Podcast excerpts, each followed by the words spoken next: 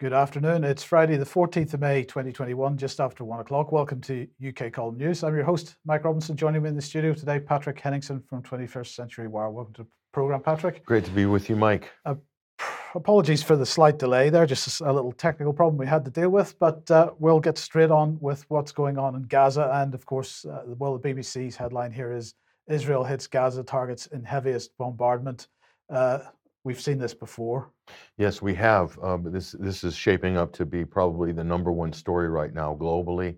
Uh, this has escalated in a, in a way that uh, it hasn't happened in the previous times, really, since the second Intifada. So the aggression on Al Aqsa Mosque is one of the holiest sites uh, in Islam by the Israeli security forces. This and the evictions of Palestinians uh, from certain neighborhoods uh, by settlers uh, settlers going around pulling people out of cars, beating Arabs, and so forth. So we haven't seen this level of just com- comprehensive violence uh, really for a long time. So uh, it has gotten bad in the past, but this looks like it's heading in that direction of uh, what we saw like in the summer of 2014, for instance, that took you know thousands of lives in and, total. Uh, what what caused Israel to take this action in the first place?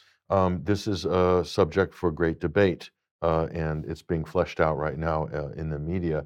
But what I'm going to comment on is that I've never seen, and I, a lot of people agree with me, such broad based opposition to the Israeli position uh, from places you would never expect it or see before, even in the United States, even in mainstream media in the United States. So right. the, the lobby has had a real hold over this narrative, always taking the side of Israel, blaming all Palestinians, call all Palestinians terrorists because they don't stop Hamas rockets, etc., always deflecting from Israel's actions and the fact that the Palestinians have been under occupation uh, for decades. Hmm. So th- that's changed now, and there's a number of reasons for that. I'm sure we'll be able to discuss that and analyze that further. But right now, there's uh, protests against Israeli embassies all over the world. If you look on social media, uh, Israeli embassies are being confronted by protesters in a number of countries.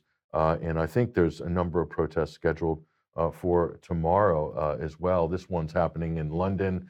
Uh, this is starting around in Marble Arch. So this is obviously looking to make their voice known at the Israeli embassy there in central London, in Kensington, I believe. but that's what's happening there. It's just one of many global protests uh, that are happening tomorrow. Yeah, absolutely. And we'll be talking a little bit more about that uh, later on. Um, so, I mean, where do you see this going just before we move on from this topic? Where do you see it going in the next days and weeks? Uh, it's difficult to say. Uh, the United States has uh, threatened to step in. Biden says it's going to it's going to stop sooner than later. Uh, do you trust Joe Biden's assessment of any situation?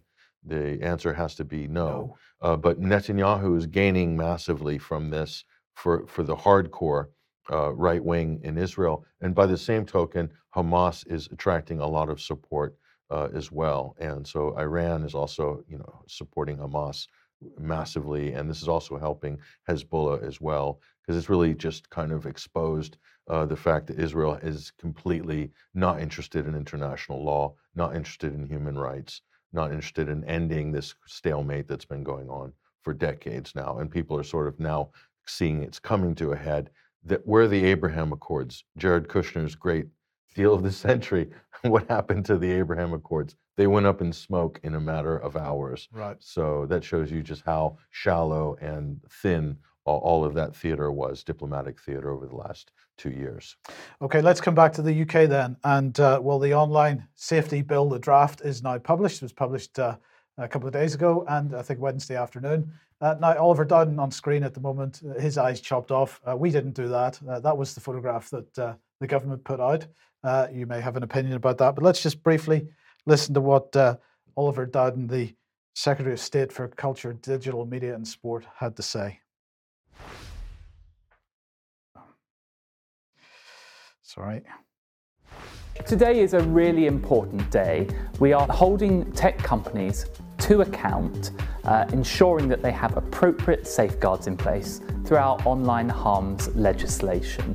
Online harms is really important. We all know as parents how we worry about whether our kids are safe online. It's imperative that we act to address that. It's going to just change their lives for good. I think we're going to look back on this and, and mark this as a pivotal moment in the online world. Yes, indeed. This is going to be a pivotal moment in the online world, and we'll just uh, explain uh, why that is now. So, uh, uh the government uh, using their 1.6 billion pound budget uh, for advertising very carefully here. Um, they're saying that it's going to protect young people and clamp down on racist use online while safeguarding freedom of expression. So um, you may have a, be able to take a guess as to how they're going to pull all that off. Well, let's just have a look uh, because they're going to make the UK the safest place in the world to be online. Uh, yes, uh, new online harms laws, fines of up to 18 million pounds for illegal content will keep people safe online. I'm just showing you the propaganda that's coming out.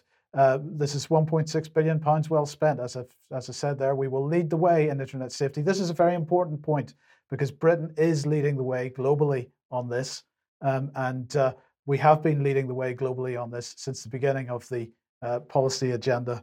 Um, but they keep reinforcing this idea. It's all about protecting kids online by reducing harmful content, removing terrorist material, cracking down on racist abuse, tackling disinformation, uh, limiting suicide content. You know, they're not going to stop suicide content, they're only going to limit suicide yeah. content. They want to, don't want to stop suicide uh, altogether. The second from the bottom there, Mike, are they going to tackle government disinformation and mainstream media disinformation? Does that is that included in the remit? That is a very, very good question, and we're going to answer that in just one minute. Uh, but before we do that, uh, Ofcom, of course, is being made the new regulator. Ofcom is going to be responsible for online content uh, on the platforms. And today's bill, says Dame Melanie Dawes, uh, takes us a step closer to a world where the benefits of being online for children and adults are no longer undermined by harmful content. We'll support Parliament's scrutiny of the draft bill and soon say more about how we think this new regime could work in practice, including the approach we'll take to secure greater accountability from tech platforms. So they're going to hold the tech platforms to account if the tech platforms don't censor content sufficiently. That the government wants censored. Absolutely. Uh, this is Dame Melanie Dawes, of course, Chief Executive of Ofcom. Ofcom stacked to the gills with BBC personnel, former BBC personnel, people that, still receiving BBC pensions and that includes political content, right? Political content which which is deemed to be undesirable or politically incorrect or goes against the rapid response mechanism narrative. This is absolutely right, but you'll see that in one second. Let's move on then. Here is the National Crime Agency. Uh, Graeme Biggar, who's the Director General of the National Economic Crime Agency. Uh, fraud, he said, is the most common crime, and he's very delighted that fraud is included in the online safety bill. Uh, but it's not sufficient uh, because actually they're not addressing exploitation of online advertising, which he says is having a devastating impact through investment and pension fraud. Uh, that is true. Some people were campaigning for this before the draft bill was uh, launched. They're very upset that this wasn't included. But the issue of advertising, I'll just make the point if we link it to disinformation, or at least the uh, claims that certain content is disinformation, um, this is already pretty much being done. Here is my Facebook account, uh, which is limited because I'm not allowed to place ads on Facebook uh, at all. And I, they give you a reason for that, didn't they? Oh, you, no. They didn't, no. of course no, not. of course not. No reason. They just shut off your ability to place ads, and that's done. They did, absolutely. So now let's just have a look uh, at what this is about. So the online harms legislation, it applies to category one platforms mainly. So this is the likes of Facebook uh, and uh, Google, uh, YouTube, uh, Twitter, and so on. Uh, it also applies to services used in the UK. And this is a very interesting point because the point they make here, one of the clauses in the bill says, uh, you know, a service is considered to be used in the UK, no matter where it's based around the world, if uh, UK users are using it. Um, so the, the UK government is attempting to uh, link le- UK legislation to a company that might be based in Russia or China or United States or wherever it happens to be even whether it has a, an actual physical presence in the UK or not, uh, it will fall under this legislation. So, what this says to me, Patrick, is that the government's intention is that this becomes the embryonic um, framework for a global uh, online harms policy. Or a great wall uh, like China uh, for Britain. Uh, uh, that, that, that is 100% on the cards here. A so, great wall of information. Yes. So, Ofcom is the new regulator, as we said. There's plenty of room in this bill for scope creep. Everywhere you look, uh, there are opportunities for secondary legislation, statutory instruments uh, for the, the Minister of State, the Secretary of State to make up it, make things up as he goes along. There's plenty of room for that in the bill. So let's have a look and see uh, what kinds of things are here. There's a duty of care. Uh, in line with the government's response to the online harms white paper, all companies in scope uh, will have a duty of care towards their users so that what is unacceptable offline will also be unacceptable online. So, who's in scope? Well, the main companies in scope are user to user platforms, that's mm-hmm. like Twitter and Facebook, mm-hmm. but also search engines like Google. Okay, these are the main platforms in scope. Uh, the largest and most popular social media sites will need to act on content that is lawful, but is, that is lawful but is still harmful. Harmful the word harmful, the term, is not defined in this act. So it's not clear what is meant by harmful. That can be anything they choose. Totally so, arbitrary. To- totally arbitrary. So they will need to act on content that is lawful but is still harmful, such as abuse that falls below the threshold of criminal offense, encouragement of self harm, and mis or disinformation. Right? So they again try to link so called, what they're describing as mis and disinformation. We have a different view of what that is. Uh, they're trying to link that with criminal offenses or with things that fall below the threshold of criminal offenses but are still considered to be uh, pretty unpleasant. For example, abuse, uh, encouragement of self harm, and this kind of thing. So, so stuff that's already covered under the law basically. This is trying to basically extend the powers of state beyond the law. Is, yes. it, is this not what it is? This is exactly what it is. Uh, so let's look at the next one then. There's another duty of care point here. The draft bill contains reserved powers for Ofcom to pursue criminal action against named senior management uh, who managers who uh, whose companies do not comply with Ofcom's requests for information. So if you're running a platform uh, they can make take criminal action against you as an individual if you don't comply. This is very, very uh, important. It basically is going to force the online platforms to be more draconian in the way that they apply uh, this uh, these rules. But the other point here is that there seems to be a, a, a mechanism for Ofcom to uh, issue orders uh, to have certain content removed from the platforms. So there's quite a bit of power being given to off, Ofcom here. But you don't need to worry because the bill will ensure that people in the UK can express themselves freely online and participate in pluralistic and robust debate. Unless it's deemed to be harmful. harmful or, quote, disinformation by the Ministry of Truth. Is this not the embryonic Ministry of Truth? This is exactly what it is. Uh, let's go on. People using platforms services will, ha- will need to have access to effective routes of appeal for content removed without good reason, and companies must re- reinstate that content if it's been removed unfairly. Again, there's no definition of what's unfair. There's no def- definition of uh, what good reason might be or what good reason might not be. Uh, you have to. It's all made up as you go along. And effective routes of appeal. Well, this is a good point because, of course, with YouTube, there is no effective route of appeal you get a box to fill in. Uh, there is nobody to speak to. There's no negotiation as possible. You basically type in your 500 characters or whatever you're allowed, and you wait for the response from YouTube. That is not or, a, or no response or no response. That is not an effective route of appeal if you can't speak to a human being. But they go on to say users will also be able to appeal to Ofcom, uh, and these complaints will form an essential part of Ofcom's horizon scanning research and enforcement activity. So this isn't about Ofcom stepping in and taking uh, an arbitration role uh, between you and the platform. This is simply about Ofcom's radar, Ofcom's research, and their enforcement activity, looking at the scale of the problem as as they perceive it to be. Right. So then we got this, and this uh, next point is the point you were making a second ago. Ministers have added, a new, uh, have added new and specific duties to the bill for Category 1 services to protect content defined as democratically important. Just consider this democratically important content. This means what? This means uh, content that the government feels is important. Yes. Democratically important means government uh, important to the government, and therefore that content will be protected. Uh, the content from anybody else is up for grabs, but that content will be protected. This is about, you said rapid response mechanism earlier. That's exactly what this is about. This is about having a narrative and making sure that's the only narrative that can be heard.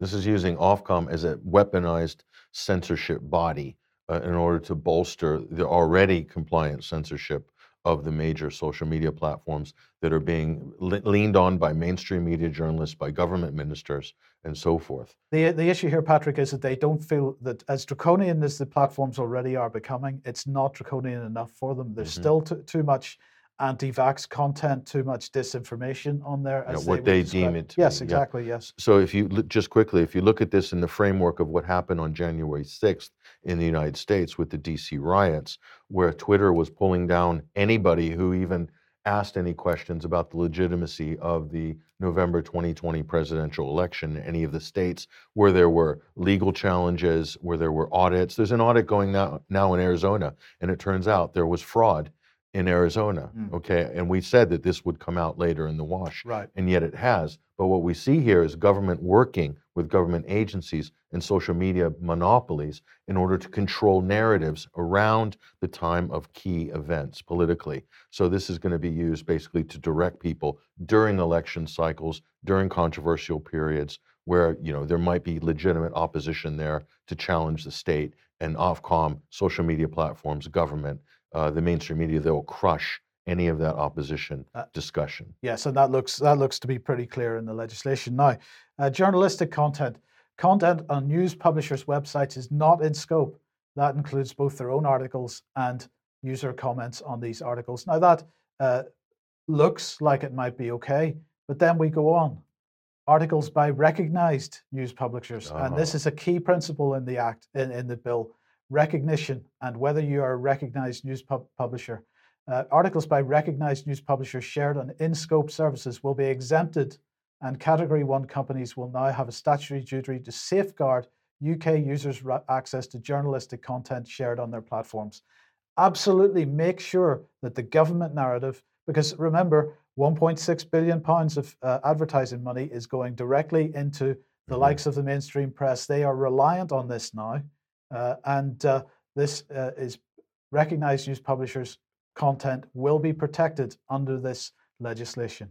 Wow. So they can print any lie they want. I mean, how many fake news stories have we seen just in the last month, in the last year, in the last five years? And they're exempt. They're, they're, they have a carte blanche, basically. They can print and say whatever they want This, uh, because they're deemed to be category one or no, essen- no, category one applies to the platforms. They're, they're deemed to be recognized news publishers and therefore they get Right. special treatment. They get spread. So Yes. there is, this is really an attack, opening for an attack on independent media or anybody who's not, quote, recognized or reaches some level of status. So this is a bit of the, the there's a bit of a problem here because uh, if we look at the next uh, section that they talk about, they say uh, this means that they, this is the platforms, will have to consider the importance of journalism when undertaking content moderation, have a fast track appeals process, and will be held to account by Ofcom. And then they say citizen journalist content will have the same protections as professional journalist content, but this is not what it says in the bill. Right. Ah, So, so there is a bit of uh, nuance here that needs a bit more investigation, a bit more consideration, and we will be coming back to this point and try to understand exactly what this particular statement means. because at present, Mike, citizen journalism or independent content is not uh, given uh, any kind of a fair hearing on these quote category Well, one platforms, My, my first, my first reaction to this is citizen journalist content. Who's a citizen journalist? Do you have to be an approved citizen journalist? Is this talking about Bellingcat, for example? Mhm. Is this the type of citizen journalism they're talking about? Yeah. Or does that apply to every citizen journalist out there? I think that there's uh, some nuance there. But the other consideration is what that cla- clause implies is that if citizen journalist content will have the same protections, then the citizen journalists are being put on uh, into a regulatory regime Where mm-hmm. they have to abide by the same regulations as the BBC. So the BBC has a five billion pound budget. with a compliance uh, department, with a with twenty or thirty people uh, lawyers, responding to lawyers, lawyers. right? Yeah. And, and citizen journalists will not have this uh, facility, but they're still required to be regulated in the same way. So, And, and t- time and time again, Mike, whenever you have heavy government regulation of anything, any business or any activity, what it happens, it always favors the monopolies. It always favors the giants, and it is by nature designed to crush any sort of independent or small to medium size entrepreneurial, anything like that. So if you can't afford to comply and to jump through all the various chutes and ladders that are being uh, thrust upon the market, then you will not be able to survive. Right. It's as simple as that. So it, it automatically there's a bias and it favors big institutions. So 100% correct. So uh, we'll just end on this one. Online fraud. They're saying measures to tackle user generated fraud will be included in the bill. It will mean online companies will, for the first time, have to take responsibility for tackling fraudulent user generated content. Um, again, the definitions of what this means are so uh, slack that it could mean anything. Uh, obviously, the, uh, the, the conversation that's taking place is talking about uh, you know fraud in the sense of a criminal offence, but this whole notion that they need extra legislation uh, to deal with fraud. Fraud is fraud. It's already illegal. Uh, the fact that it's happening on, online is irrelevant. And you the, know poli- they the police respond to those cases already. yes. It's, they have legislation in place. So if you think back to the very first uh, comment there, that the the whole idea of this uh, legislation is to make what's unacceptable offline unacceptable online. But that is predicated on the idea that things that are that, that fraud online is not unacceptable in some way. Of course, it is unacceptable. It's already illegal. We don't need ex- extra legislation for it. This isn't really about tackling fraud. It's not really about tackling child sexual abuse online. It's not about tackling uh, uh, terrorism online, um, because a lot of the terrorism content that's online is actually being promoted by the mainstream press in some of their news reports. So it's not about any of those things. It is about uh, maintaining a narrative, and uh, it's about trying to uh, suppress uh, counter narratives. Now, as as we said, there freedom of speech. They are absolutely promoting this idea of freedom of speech, uh, and they are indeed promoting it because everybody will have the right to set up a website, to put content on that, that website, to say whatever they like, as long as it's legal. Um, uh, but of course, you will not be able to promote that content on any of the platforms that most people need to promote their content on because that's where their audience is. So uh, if you're deplatformed from Twitter, if you're deplatformed from Facebook, if you're deplatformed from Google and the other search engines, as a matter of law, uh, then you can you've got all the freedom to say whatever you like, but nobody's going to hear you. This is extremely dangerous legislation, and it has to be opposed. Uh, and I think uh, you know if if people are going to do anything in the next uh, couple of months while this is running through Parliament, they should be camped outside their MPs' surgeries and making sure that MPs understand that this is unacceptable. And uh, because if you know this this is one area where basically if if if it goes through uh, and it becomes the regime that it looks like it is, uh, there can be no conversation about what's going on in the world. No, no. This is a power grab. This is a massive power grab, state power grab, the likes of which we haven't even seen yet to date. Yes. So you know what they're attempting to do is to uh, you know get people off the main platforms on the not category one platforms. What are those? Well, they are protest pens, and we're seeing this in the physical world as well. Because here's Plymouth Live. Uh, MP fears G7 protest zone in Plymouth will be trashed and marred by violence. So what's going on here? You're they're discouraging, in inverted commas, people from going to the actual venue, uh, which is uh, you know in Cornwall, uh, 30 or 40 miles away, whatever it is. Uh, and instead, they're going to set up protest pens in Plymouth. I believe there's also going to be a protest pen in Exeter uh, and in other places. Uh, this is just ridiculous. Uh, the government setting up the pen yes, for protesters. yes, yes. Uh, and I'm sure everybody's going to, what are they going to do? Set up an actual fence that you can stand in, give us, I don't know, 10 meters by five meters, put some uh, high vis tape around it, right? Who knows? But the point is, they're not wanting people at the event itself. Uh, and I think uh, everybody should be making a major effort to get down there. Well, we know what the real reason is, don't we, Mike, for this? Uh, the, the social distancing is a big concern in in St. Ives for the G7 summit, and so two meters has been extended to 200 miles uh, in this case, and really it's because people are worried about Joe. This is the big worry: is it safe for Joe to come to the UK? Is it COVID safe? Is he going to be okay? Will he have to wear a mask or not? He's a bit, you know, shaky in terms of some of the health department and whatnot, and Yes. memory and things like that. So they're really worried about Joe. I mean, the, the talk was, was it safe for Joe to come to Cornwall? This was the big debate over the last couple of weeks. And so now I think it's safe that we move the protesters back a few hundred miles, I think it's safe for Joe and some of the other luminaries that are coming as well. So social distancing has been extended for the G7. Good. Okay. Okay. If you like what the UK column does and you would like to support us, then please uh, head over to ukcolumn.org forward slash community and uh, you would be very welcome uh, if you join us there.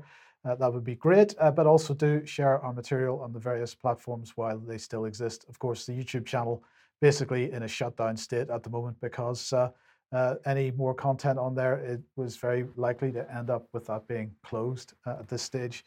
Um, we just want to let everybody know, uh, keep an eye out on the UK column website for the U- yellow card uh, promotion, promote uh, promotion there on the bottom right hand corner.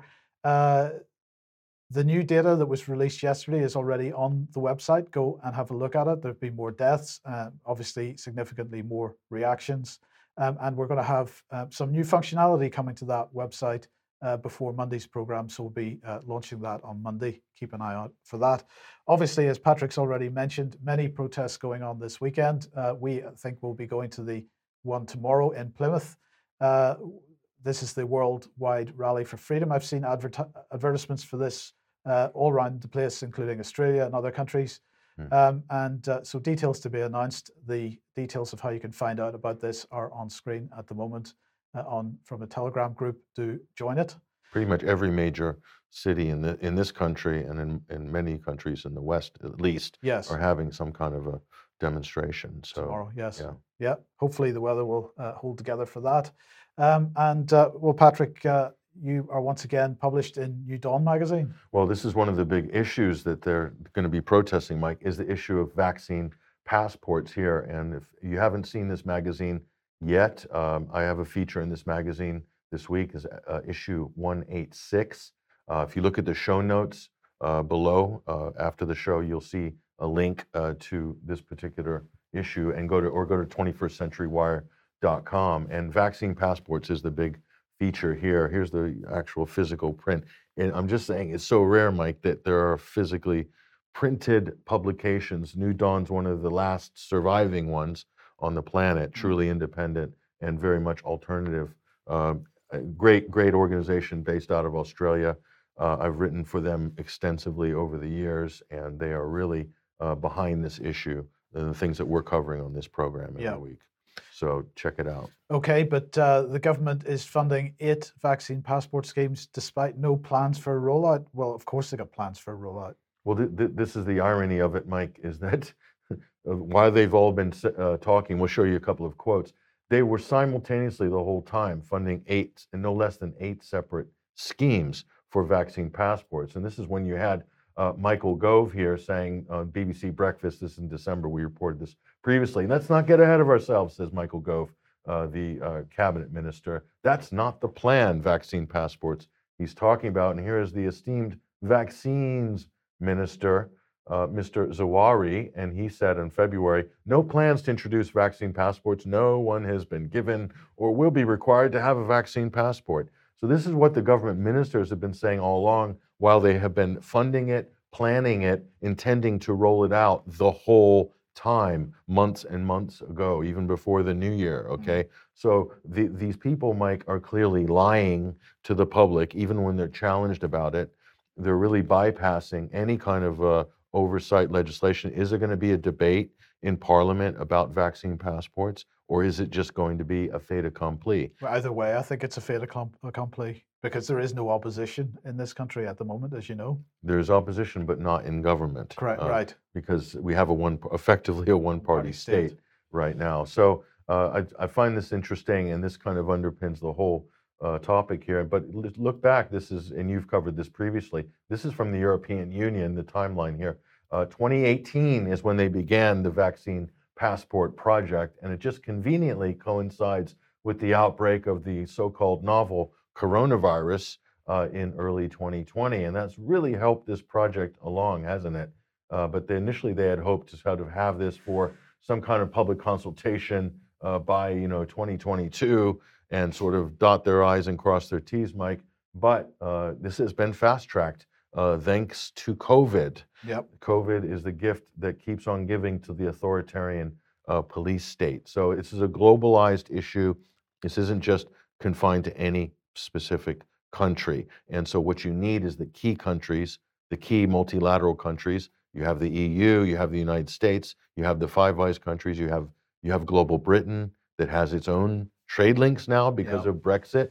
Uh, is this related to Brexit? This is also a, a point of debate. I hope that people will explore further. Yes. So where does that take us? Well, uh, it takes us to the uh, lockdowns are supposedly being lifted. We're told, uh, when is it? June. Uh, when we're allowed to hug people, we're told. So the government has said all these things we're allowed to do now, allowed to drink. Maybe we're allowed to take the masks off on Monday and maybe go indoors and have a meal. Maybe. Maybe. And then lockdown might be, or whatever lockdown is these days, will be lifted uh, at the end of June, supposedly. But, but, but not so fast. Not so fast. Uh, summer is canceled. Well, so says Matt Hancock, tells This Morning program that lavish holidays abroad will not be possible because of the emergence of new variants. And we'll talk about some of those variants in a minute, but I think we have a, a video clip here of uh, Matt Hancock with uh, the, uh, the paragon of journalism himself, uh, Mr. Philip Schofield, and his lovely co host here. Let's listen to what Matt has to say about summer. Do we do we now all have to come to the conclusion that summer is essentially cancelled, holidays cancelled? It'll be like unlike any summer that we've had probably since the Second World War. Do we do we now all have to come to the conclusion that summer is essentially cancelled, holidays cancelled? It'll be like unlike any summer that we've had probably since the Second World War. I think that's likely to be the case. Yeah, we haven't made a final decision on that yet, but so, social distancing of some kind is going to continue. And I think you know the conclusion from that is that it is unlikely that uh, big, lavish international holidays are going to be possible for uh, for for this summer. I, I just think that's a, a, a reality of life. So it's a reality of life. So, what's going on here? I thought summer was uh, coming and that there was going to be no lockdowns. They're already, say, foreshadowing getting the public ready, priming them for pulling it back Well, we're going to explain all about that in one minute. But uh, based on the variants. And let's just remind people of what they have to play with in terms of variants in their arsenal here. Uh, this is from Frontiers in Microbiology. This is, I believe, this is peer reviewed. Uh, it- the, the title is Geographic and Genomic Distribution of SARS CoV 2 Mutations. And this is what the government has to work with, Mike. This is their war chest 353,341 mutation events com, uh, compared to uh, the Wuhan referenced genome there. So the, the, the, grab bag, Mike, in terms of variants is just over 350,000. Well, which is exactly the point that we were making for many months until the term variant of concern trademark uh, became uh, the latest sort of trademark of the British government. Uh, the implication was that there were only three or four major variants, when in fact, all the time there's mutation going on. So, uh, this is a very key point. Uh, more variants coming. Uh, we've shown uh, the, the fourth new variant coming uh, uh, several times but it is, of course, the Indian variant. Ooh. This is the one. biggest, it's the biggest variant as well because India's big, right? Yeah, right, right. That's right. So, uh, so let's have a look and see what uh, the SAGE, uh, this is the Scientific Advisory Group for, Group for Emergencies, is saying in their latest advice. Uh, so, this was a meeting that was held on the 5th of May. It was held by video teleconference, and thank you very much to the person that uh, uh, pointed me at this uh, earlier on. So, let's just have a look at some of the detail of this. Um, first of all, there's been a significant recent increase in prevalence of the Indian variant. That's what that says uh, including some community transmission. Public Health England is currently prioritizing case finding and containment for this variant. Early indications, including from international experience, are that this variant may be more transmissible than the original variant, but they have low confidence for that particular statement. So, but they've made the statement anyway. They've got no particular confidence in it, but that's that's fine. Uh, they go on to say uh, SARS-CoV-2 is continuing to evolve antigenetically. They've got high confidence of that. There is a need for medium and long term strategies for vaccination to respond to this. So, uh, medium and long term, this isn't going away anytime soon. And be very careful.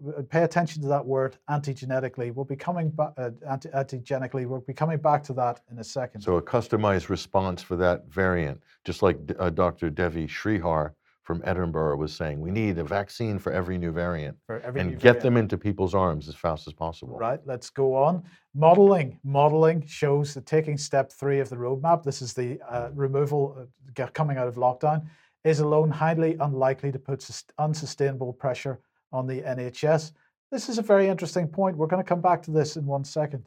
Uh, but it goes on to say a variant which either substantially escapes immunity or is highly transmissible could lead to a very significant wave of infections, potentially larger than that seen in January 2021.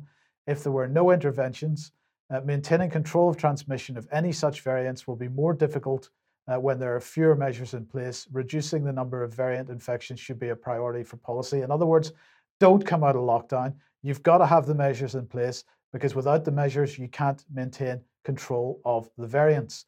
Now, uh, it goes on. Uh, eventually, it is likely that the virus will display substantial antigenic variation, and the current vaccines may fail to protect against transmission, infection, or even against disease caused by newer variants. Uh, updating the vaccine to keep pace with viral evolution or searching for more broadly preve- uh, protective vaccines are potential solutions to this. Uh, it goes on the resurgence will be smaller if baseline measures are, uh, and sustained changes in behavior which reduce transmission are maintained beyond the end of the roadmap. They've got high confidence in that statement. Uh, the speed of vaccine rollout is a key factor in the size of the resurgence. They've got high confidence in that statement as well. But they go on to say the two biggest risks absent of new variants are that either high contact patterns emerge early or there is low vaccine rollout amongst younger adults. We've got to get vaccination into the younger adults. Otherwise, we're going to see resurgence and the need for further lockdown. The combination, they say, of these two would lead to larger resurgence. Right? So uh, let's just look at the last page because I thought this was interesting. Uh, the last page lists the 170 so people, sorry, the 76 people that were uh, on this uh, this call, but quite a number of them are redacted. We're not allowed to know Uh-huh. who was on this call uh, at all. So there we go. Um, nonetheless, uh, remind yourself, keep in mind uh, this the comment about the risks of uh, con- continued pressure on the NHS because we're coming back to that in one second. But uh, with respect to the vaccinations themselves, Patrick, what's going on in the United States? Well, before before I tell you that, I just want to just make it clear, okay? There is no clinical evidence that X number of people in the UK are carrying any of these so-called variants. This is, this is all theoretical. Most of it is computer modeled projections from epidemiologists like Neil Ferguson, okay? right. This is what's informing all of this activity uh, in government right now and SAGE.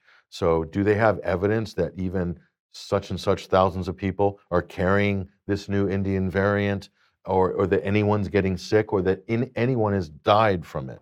Okay, where is the clinical evidence or the scientific proof for any of that? Certain, surely they would be able to test for it, or is this all being done by estimations, modeling, and then PCR tests that are not, you know, not super specific. In other words, they're not telling you exactly what mutation of the virus is in a person. They're only picking up two separate preloaded RNA fragments for replication, which is what the PCR test does. Right. It doesn't test the presence of an active infection. That's correct. Uh, everything you, that is exactly what's going on. So, So, it's in, it's- in a way, a lot of it is smoke and mirrors, blinding the public with science, and the media fall for it every time. well, they, they aren't falling for it; they're being paid to promote it. So, so we've got to keep that in mind, uh, and that uh, harks back to the online harms.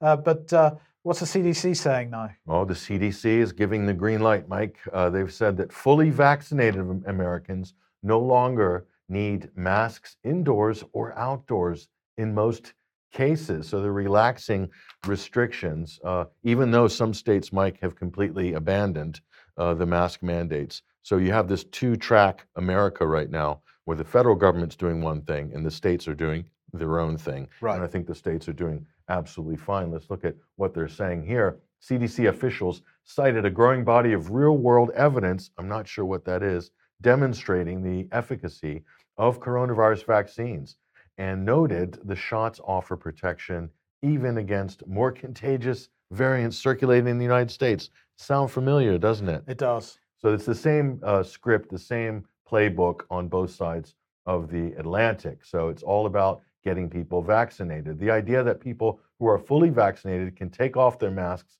can go outside, can go inside, be around people, and not have to worry about COVID anymore. That's absolutely huge, says Richard Besser, former CDC acting head. So I mean, and it's also absolute nonsense because we're not allowed to go on holiday, even though we've been vaccinated. According to uh, Matt Hancock, we're not allowed to. We're not allowed to do all kinds of things, even though we've been vaccinated. Uh, so you can't ride on an airplane without a mask. right, uh, for instance, or a train or whatever they.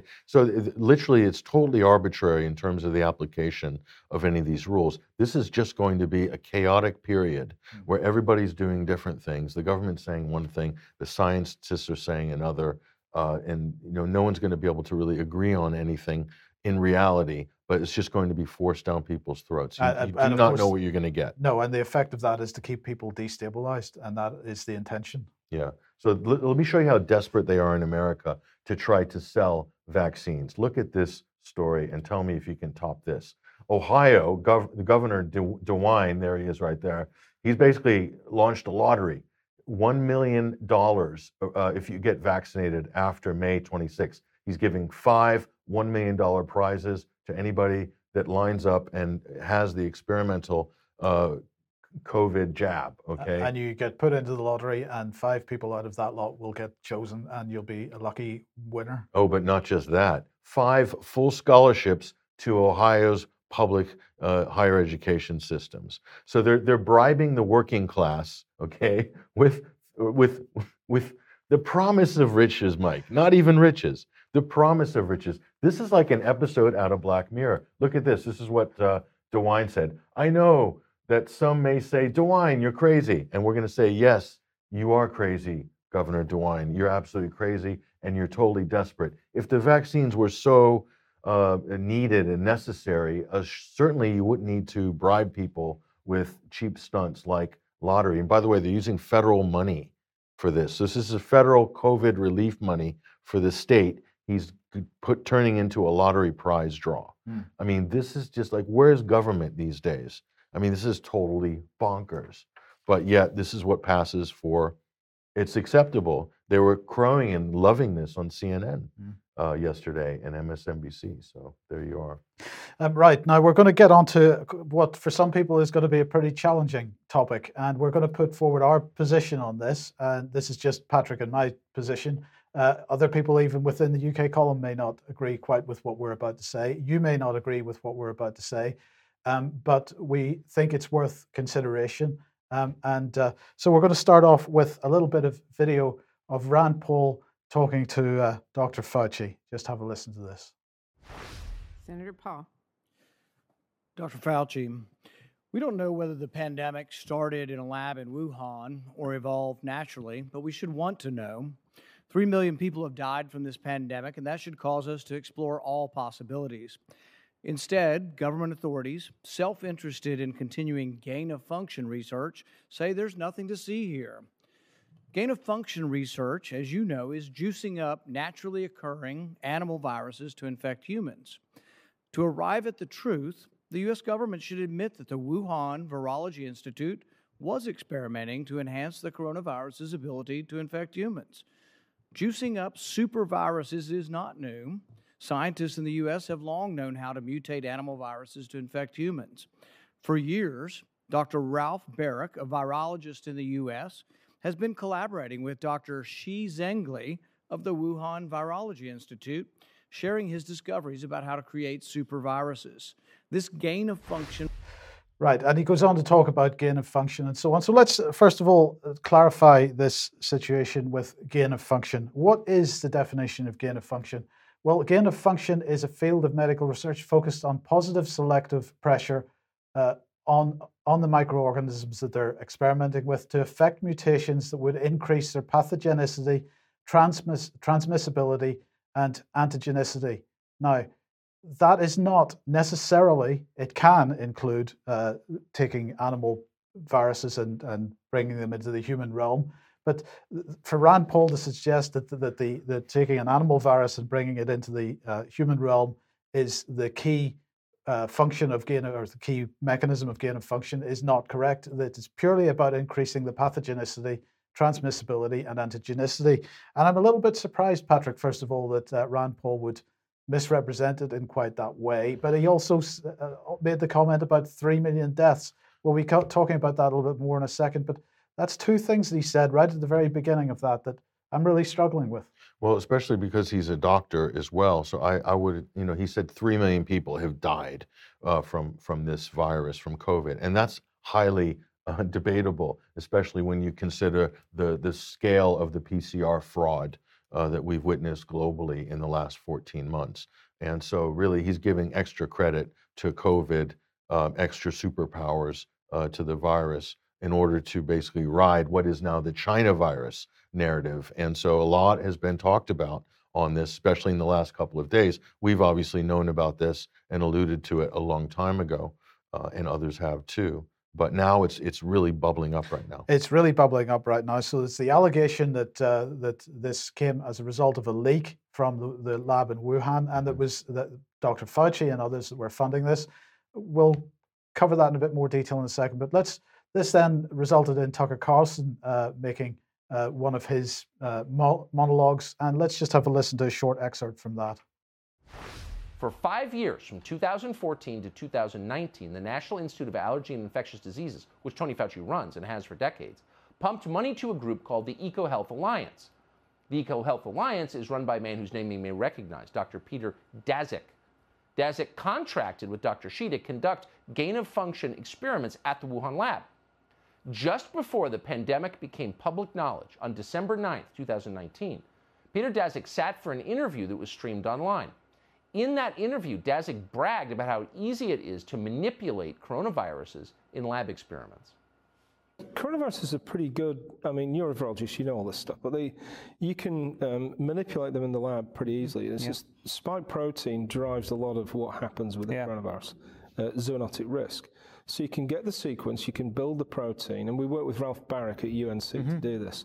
Um, insert it into a backbone of another virus right. and do, do some work in the lab.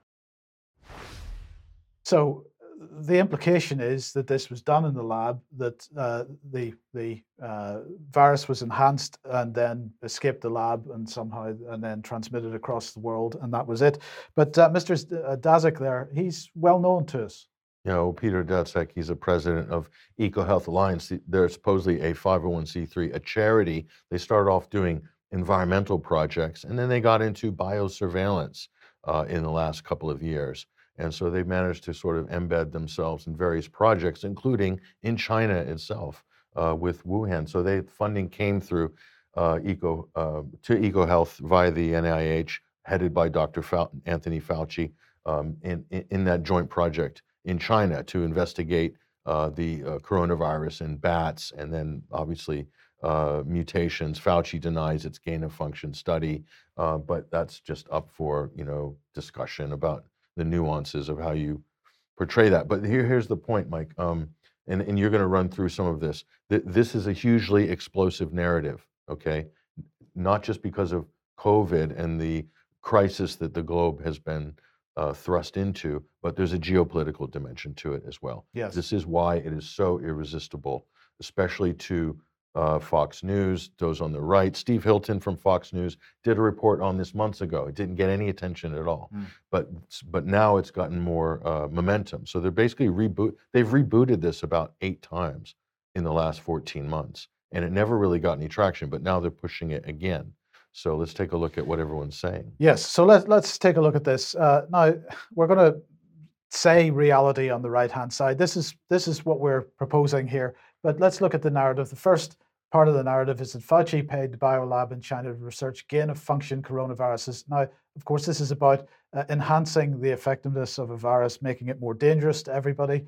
Uh, but the reality is that it's true that payments were made, research was done, but SARS CoV 2 can't be the result because SARS CoV 2 hasn't been uh, a dangerous virus. We'll explain that in a second if you're skeptical about that. Well, they may say it's more transmissible, but we're being told both. We're being told it's the most deadly respiratory disease known to man, and it's the most transmissible. Well, so it can't be everything at once. Yes, but the key point is it's not deadly. So if this was a, a leak as a result of gain of function research, uh, where's the deadliness of it? Let's uh, come on to this. The virus escaped, and three million people have died, according to the narrative.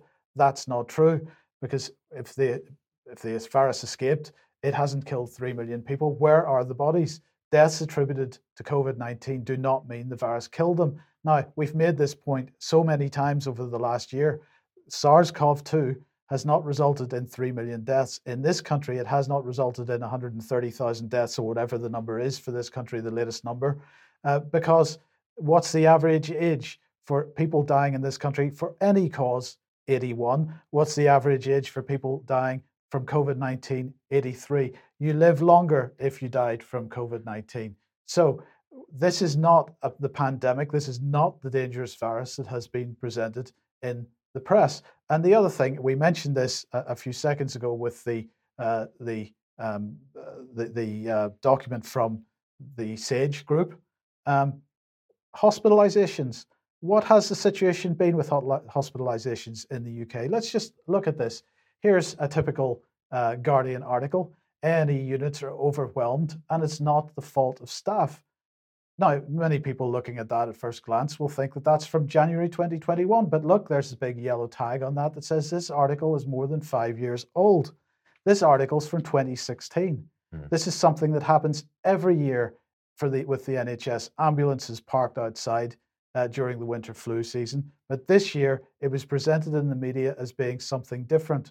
But here's the other thing the NHS is under massive pressure today. We mentioned this on the program a couple of, uh, uh, I think, on Monday's program. Brian was talking about a, a, hospital in Cornwall. I can tell you for a fact that uh, Derriford Hospital in Plymouth has got ambulances parked outside it with people inside them as we speak because the A&E department is overwhelmed. Now, first question, why is the A&E department overwhelmed? Is it because of vaccine adverse reactions? That's a question that needs to be answered. But the other question that needs to be answered is if these hospitals are overwhelmed today when there is no COVID 19 in the country, mm-hmm. then what was going on in the winter? Was that uh, uh, overwhelming activity in the winter as a result of COVID 19? Or was it exactly the same reason that we're having uh, hospitals overwhelmed at the moment because the NHS hasn't been actually providing any kind of service?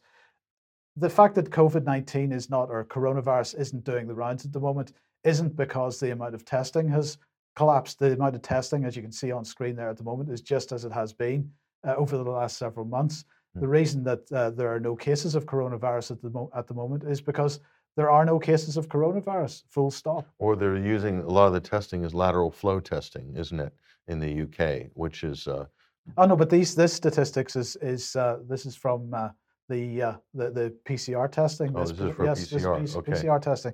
So when we look at articles like this and we see that uh, what's going on, what happened in this winter with COVID nineteen, and the headlines about uh, the NHS being overwhelmed because of COVID nineteen, and we see that that's happening now, and it happened as the Guardian showed in 2016, then we've got to ask the question: Is SARS-CoV-2 this dangerous virus uh, that um, that is being presented, and therefore, where's the gain of function with SARS CoV 2?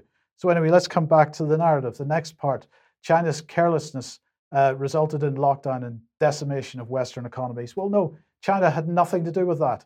That was our government's decision. And if we allow ourselves to be diverted into blaming China for this, then we're not placing, we're not holding to account the people that were actually responsible for this. Uh, and we've got to keep in mind why these policies were put in place. Because not every country did lock down, did they? And they survived quite happily uh, and did quite well uh, as a result. at least as well, if not better, than most of the countries that did lock down. Um, this led to a global vaccination program. The uh, narrative says all because of China. No, uh, this there was never any need for a global vaccination program.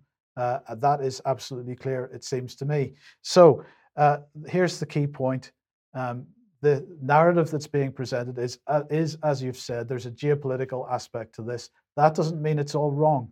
Uh, a lot of what's being said is absolutely correct. The funding was going on, the research was going on, but there is no evidence, zero evidence that this uh, SARS CoV 2 virus came out of that uh, laboratory. Um, and there is zero evidence that it came as the result of gain of function research. And the fact that it is, it may be transmissible or it's claimed to be transmissible, but on the basis of what? PCR testing, right? We've been running so, we've said this so many times, we've been running so many cycles uh, on each PCR test that that could find anything, anything that they wanted to find, they could find with the number of cycles that we're running. Mm. So uh, irresistible narrative. You mix China, you mix the super killer virus, you've got Fauci in there involved. So there's people who want to, you know, go for Fauci. They love this narrative. There's people who don't like China. They love this narrative. Anyone who's pro-war or who's more jingoistic, they absolutely love this story because it ticks all of those boxes. And guess what it does? It lets the fake pandemic off the hook because it doesn't challenge the sacred death count. It keeps, Rand Paul, as he said, 3 million have died from COVID. That's not true. But yet this is being repeated because people are willing to look the other way on that as long as they can advance this narrative. Right. Why is the question. Right. And there's, I think, political motivations, there's just general human nature. People want a Hollywood story that they can zero in on. Uh, and that sort of makes life a bit more simple and a bit more palatable and go into our geopolitical corners and fight it out, right? Uh, so, so let's add some more to this, Patrick, with the two pillars of the fake pandemic. Well, thi- thi- this is this is the point. All of this is held together by two points. This is what you need to understand. The first is the myth of the asymptomatic spreading. Okay, if you believe that a super virus escaped out of the Wuhan lab and it raced around the planet in a in a matter of weeks, okay, that's because you believe in the myth of the asymptomatic spread. Okay, all of this is basically predicated on that here. And the second pillar is that is validated by fraudulent PCR positive tests using outrageously high cycle counts that the WHO has even said not to do, that governments have said not to do, the CDC's even backing off uh, as well. So you've got these two pillars. These are the key pillars of everything. Without these, you wouldn't be able to. Well, what we're told is the virus can only be stopped this asymptomatic magic spreading virus that races around the globe in record time and just spreads to anybody, and you don't even need to have an active infection, Mike. Okay? It can only be stopped if we lock down, stop travel, shut borders, wear masks, shut schools, social distancing, get vaccinated, use a vaccine passport, etc., etc. Fill in the blanks, with whatever you want after that. Okay? This is all based on those two points. And those two points have been thoroughly debunked. So, and that would even debunk the, uh, the, the theory of the supervirus escaping a gain of function Fauci supervirus uh, or uh, es- escaping out of the Wuhan bio BSL-4 lab and then racing around the planet to Fiji, to the UK, to the, the outer uh, rims of the Andes in Patagonia, okay? like somehow COVID just jumped around the world in a matter of weeks.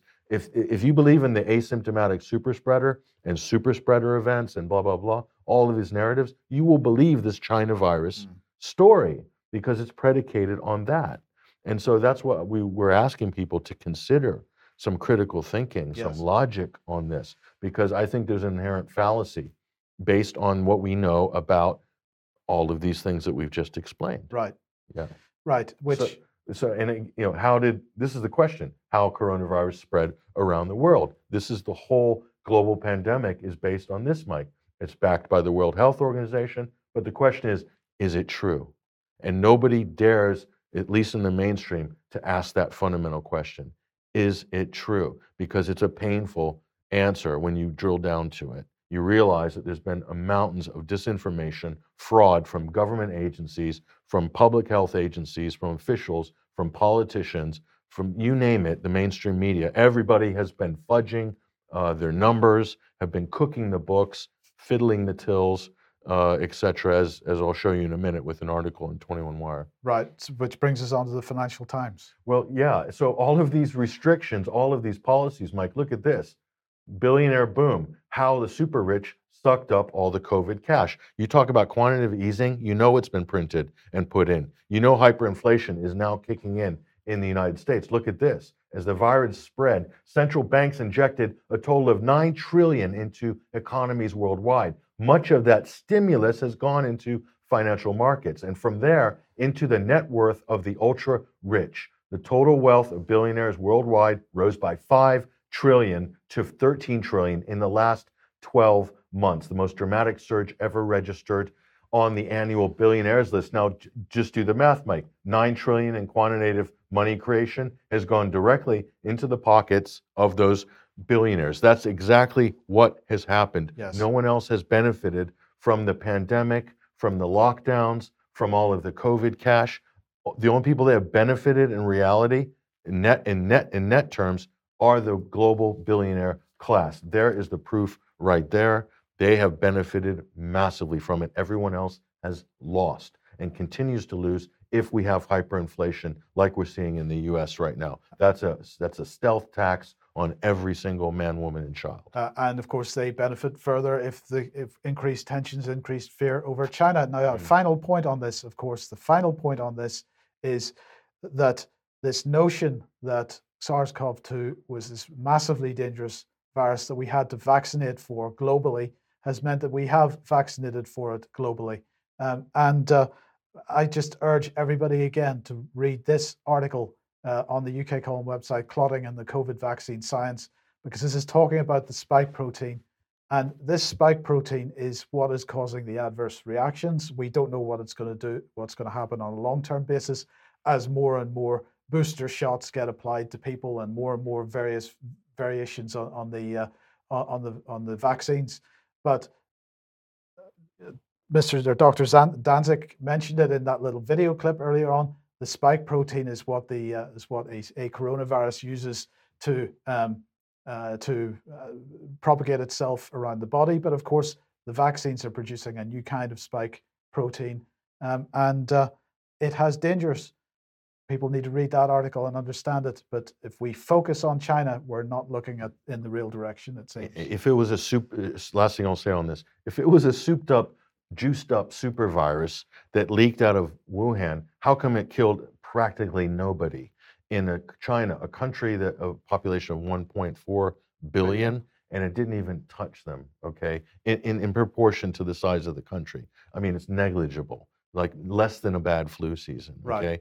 So if, if it was such a supervirus, how did did it jump? Did it catch us? Did China put it up in a rocket and then it sort of parachuted down to Britain and Italy and the US? I mean, how did they pull that off? So that if you believe in the China supervirus theory, then explain how it just magically didn't affect the Chinese uh, at all. Uh, there's other explanations to that, which we believe is plausible, and we will probably be doing a special We will be doing a special. a special report and we'll go down and drill into the absolute details of every single aspect of this because this is incredibly complex but uh, we know so much now after looking at the data and looking at the evidence over the last 14 months that it would be silly to fall into uh, another preconceived trap Right. So just finally on this then, uh, some people will be saying at this point, oh, well, Mike and Pat, UK column, you've suddenly become China lovers. Uh, well, this is not the case, but I just ask, make these points to you. Who's pushing this China narrative? Is it the same people who would like to see conflict with China, perhaps? Is it the same people who are diverting attention from the fact that the policies uh, which have resulted in, or as a result of this non event, are, are the policies that they want to promote for, for example, the Great Reset or the Green New Deal? Is that just a coincidence? that these are the same people pushing this, that it's the same people that are really wanting to impose a Chinese style biosurveillance technocracy in the West. Um, China, you know, at the end of the day, hasn't done anything to us to cause it to become our enemy other than the fact that it is big and lots of people don't like the Chinese Communist Party. Fair enough. But our politicians, our pharmaceutical companies, uh, these are the people that have caused this problem for us, and we've got to maintain focus on them. Mm, and the media as well. Yes. And the part- partnering organizations. They've created the perception of a global pandemic when, in fact, if you audit the numbers, you audit the testing, you audit the, uh, the evidence, the scientific literature, you find out that no, it's not. Where's the excess mortality? Right. Is there excess mortality? You would expect that there would be, right? If there, was... there has been some excess mortality, but it's absolutely positive to show po- possible to show what that actually was, and it was not COVID nineteen. But anyway, mm. let's move on, Patrick. So uh, this is an interesting piece uh, we published up here at 21stcenturywire.com. Jab Nation, uh, no dogs, no Irish, no blacks. This is by Dustin Broadbery, and this is a really interesting uh, article and very thought-provoking. I would say extremely uh, controversial. He's talking about Mike. There wasn't so long ago when uh, you would see signs like this in Britain. landlords would put up saying they're not going to rent to certain people, right? So this is in, in this bizarre parochial moral imperative discrimination is the only is only frowned upon if you're discriminating against someone's authorized or rubber stamped marks of distinction, whereas discrimination of and by itself is entirely permissible. Do you understand the point he's making here? Which is that you're not allowed to discriminate uh, based on ethnicity or race. This is seen as abhorrent in, in the new modern society, mm. okay? And this is good.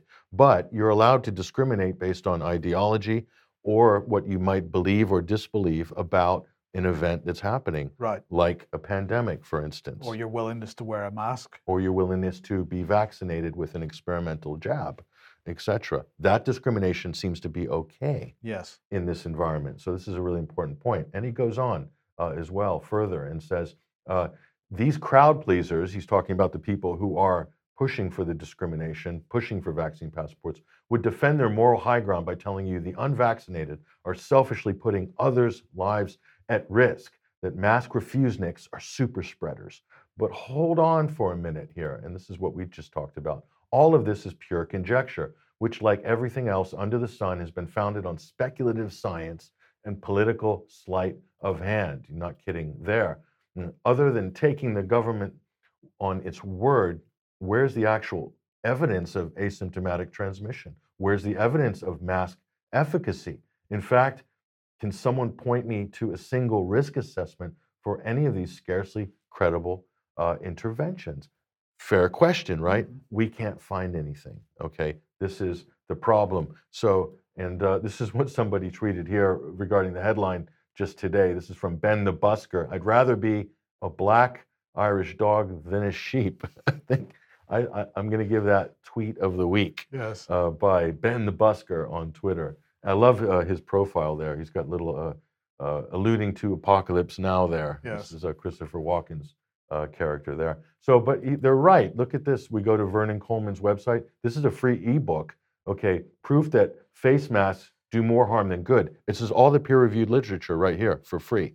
You can download that. Go to vernoncoleman.org get that and share it with everybody. Mm-hmm. This is a great document as well. And again, back to the myth of the asymptomatic spreader. Here's a peer reviewed article basically shooting that down August 2020. Once again, uh, this is dated, uh, I believe, I'm not sure when this was, November 2020. Here's another one basically shooting down the myth of the asymptomatic spread. With 10 million residents of Wuhan. I mean, it, it's not a small study. That's not a bad sample size, is it? And especially at ground zero, the so called epicenter of the pandemic. No asymptomatic spread. Are you getting the hint, people? Okay, and here we go. Finally, uh, this one is in, this is the Journal of American Medicine here, December 14, 2020. Again, shooting down this idea of household transmission of SARS. So it's not even spreading within the households uh, as well, according to some of the peer reviewed literature. We're only showing you the tip of the iceberg here. So this, this idea of the asymptomatic spread, this the whole pandemic narrative, all of the interventions, all the policies, school closures, all of it, business, it's PPE, it's money or cashless. It's all based on this idea that COVID spreads asymptomatically. The global pandemic narrative all of it is wrapped up in this one concept, and it has been thoroughly debunked and disproven by peer reviewed scientific literature. Where's the media? Where are politicians on this? Good questions. Now we're going to end. I think uh, David Scott mentioned this on Monday, but I was very interested to hear your your thoughts on this uh, this article from Lockdown Skeptics, uh, uh Patrick. Well, this kind of just really brings home a lot of what we were saying, Mike. Here, this is uh, on Lockdown Skeptics here, not written by Toby Young, by by uh, one of the other writers, but MIT researchers went undercover in the what they call the anti-mask community, but that means anti-lockdown. That means COVID deniers, whatever these. st- So anybody who's against any of the official narratives, they sent undercover researchers to analyze the arguments, to to analyze the comment threads. There are people doing this on social media and on forums and things like this. Right. So here's what they found. Take a look at this. So this is the paper here. Uh, so according to the researchers, anti-maskers, is, is a catch-all term they use, often reveal themselves to be more sophisticated in their understanding of how scientific knowledge is socially constructed than their ideological adversaries, the pro-lockdowners. Uh, and data literacy is a essential criteria for membership within the community they have created. So they're saying that the, the, the anti-maskers, the anti-lockdown people, the skeptics, put higher value on data literacy, on data analysis, on evidence-based arguments than their counterparts in the pro-lockdown, pro-mask, pro-vaccine crowd, basically, the establishment uh, mainstream crowd. And the and the, the the the thing that you haven't put up there, which had me in stitches, was that they actually went on to suggest that perhaps governments might want to might not want to publish quite so much data. Yeah, and they also said they also put a caveat in there. We're, we are by no means uh, endorsing the uh, anti-mask community, but we we we do say that they put a higher value on good data and uh, critical thinking, basically. So the pro-lockdown use emotive arguments. Right. They react to imagery, uh, emotive images of people, bodies floating in the Ganges in India, for instance. That's a that's a story that's been recycled for years because it happens all the time. But because there's a, supposedly a COVID outbreak in India, all of those stories become COVID stories. Right. How many times have we seen this before? I think this is a phenomenal piece of work by this group at MIT, and it really it, it pretty much validates a lot of the work that uh, that we're doing, that other alternative Yeah. independent media are doing, uh, that the mainstream is not doing. And so the mainstream is the source of online harms, of real life harms. The government is the source of disinformation, of real problems that manifest themselves in policies based on junk data and pseudoscience. And this is why the global economy is in the tank right now Yes. because of those policy decisions. So I, I would hope that government agencies and ministers would take that into consideration when they're considering how they're going to police information online and censor speech. Think about that and think hard about it. Well, I think uh, they're lost causes, but the general public aren't a lost cause. The, this bill has to be, as we said earlier on, has to be opposed, and uh, we encourage everybody to do everything they possibly can to oppose it. Look, we've got to end there. Thank you very much for joining us today, Patrick. Thank you for joining us. We'll be back at the same time, 1 p.m. as usual on Monday. Uh, hope you have a great weekend if you're at any of the protests and otherwise, and we'll see you then. Bye bye.